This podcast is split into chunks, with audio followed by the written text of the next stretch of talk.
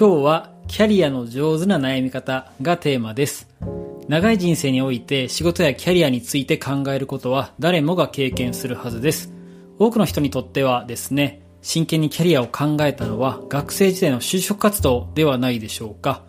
まあ、大学の先輩とか、えー、大学のキャリアセンターの人に考え方を教えてもらって、まあ、自己分析しましょうみたいな感じでいろいろ書き出したっていう記憶がある方もいるはずです。そして就職して仕事を始めてからもキャリアに悩む場面一度や二度はあるはずです。私も一度転職してますから、えー、特に前職の時ですね、すごく悩んだ経験があります。で、社会人がキャリアに悩んだ時って、なんだか考えるお作法みたいなのって特に決まってないですよね。いつ考えればいいか、どんなアクションすればいいか、みたいなところはある意味で無限に選択肢が広がっています。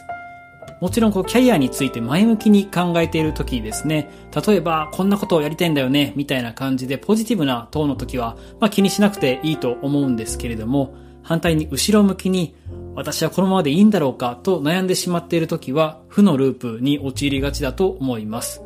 で、私もですね、今、グロービス経済学院の人局スタッフをしている中で、学びのサポートをもちろんさせてもらってるんですけれども、それ以外にもたくさんの社会人学生の方のキャリア相談に乗らせてもらいます。で、その中で、こう、負のループに入って深く悩んでしまってるな、みたいな場面に出会うことも時々あります。で、結構辛そうだなと、そう思いながら、あの、壁打ち相手をさせてもらうんですけれども、で、今日は私がそんな時によくお伝えしているキャリアの上手な悩み方、これを3つお話しします。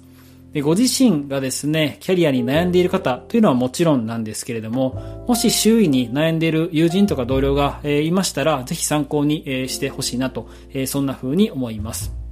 では順番にお伝えしますと、まず1つ目は、365日考える必要はないと心得ましょう。キャリアに悩んで、えー、落ち込んでいく方の多くはですね、なんかこうずっと考えてしまっているみたいな感じで、えー、苦しくなっていることが、えー、少なくないと思います。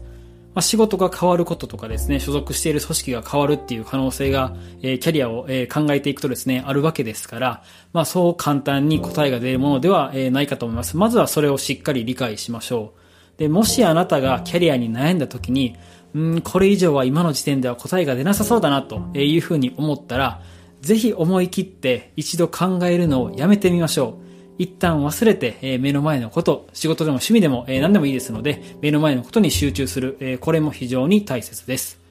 キャリアの転機というのはですね、タイミングが来たら面白いようにポンポンと決まっていくかと思いますので、まずは少し肩の力を抜くことをお勧めします。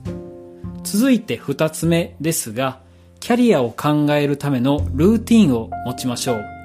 具体的にお伝えするとですね、え短期と長期の方法それぞれあるんですけれども、まず短期的なルーティンとしては、ふと何か思った時考えた時にメモを取る先を決めておくです。手書きのメモでもいいですし、まあ、スマートフォンのメモでも何でもいいんですけれども、こうどこにメモを取るかというのを決めましょう。ちなみに私はエヴァノートに書くようにしていて、スマホからでもパソコンからでもアクセスできるようにしています。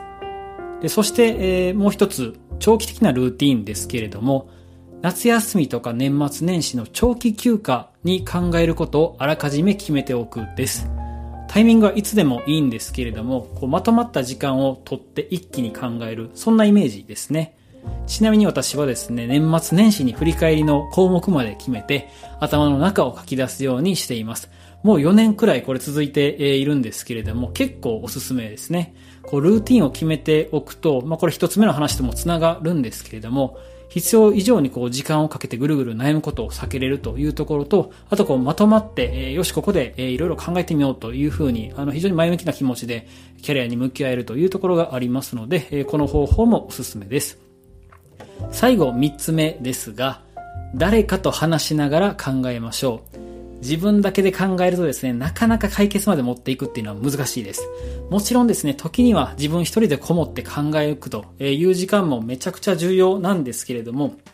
でも自分だけでは答えが出なさそうだなという時は、遠慮せずに誰かを頼りましょう。まあ、学生時代の友人でもいいですし、ちょっと年上の会社の斜め上の先輩でもいいかと思います。私も周りの人を頼ることがよくあります。まあもちろんですね、メンターみたいな存在がいるのがベストかもしれませんが、あまり難しく考えずにですね、ちょっとこう真面目な話ができる人が、えー、自分の中ではこの人だなっていうのを心の中に持っておけるといいんじゃないかなと、えー、そんな風に思います。えー、3つのポイントをお伝えしました。1つ目は365日考える必要ないと心得る。2つ目、キャリアを考えるルーティンを持つ。3つ目、誰かと話しながら考える。です。少しでも参考になったものがあれば嬉しいですし、えー、そしてですね、もしあなたが今、キャリアに悩んでいるのであれば、まずは、お盆ですね、えー、夏季休暇ある方はまとまった時間取れるところにキャリアを考えると、えー、何時間かスケジュールを、えー、入れていただいて、一旦今日はキャリアを考えることを忘れていただくといいんじゃないかなと、えー、そんな風に思います。え、スティーブ・ジョブズが言うですね、 connecting the dots、これは間違いないなというふうに思いますし、もしあなたが、え、キャリアに今悩んでいるのであれば、その考えていること、悩んでいることは全て、え、先になって繋がってくると、え、そんな風に思います。キャリア人生に向き合うあなたを、え、心から応援しています。それでは今回はここまでです。本日も素敵な一日をお過ごしください。また来週お会いしましょう。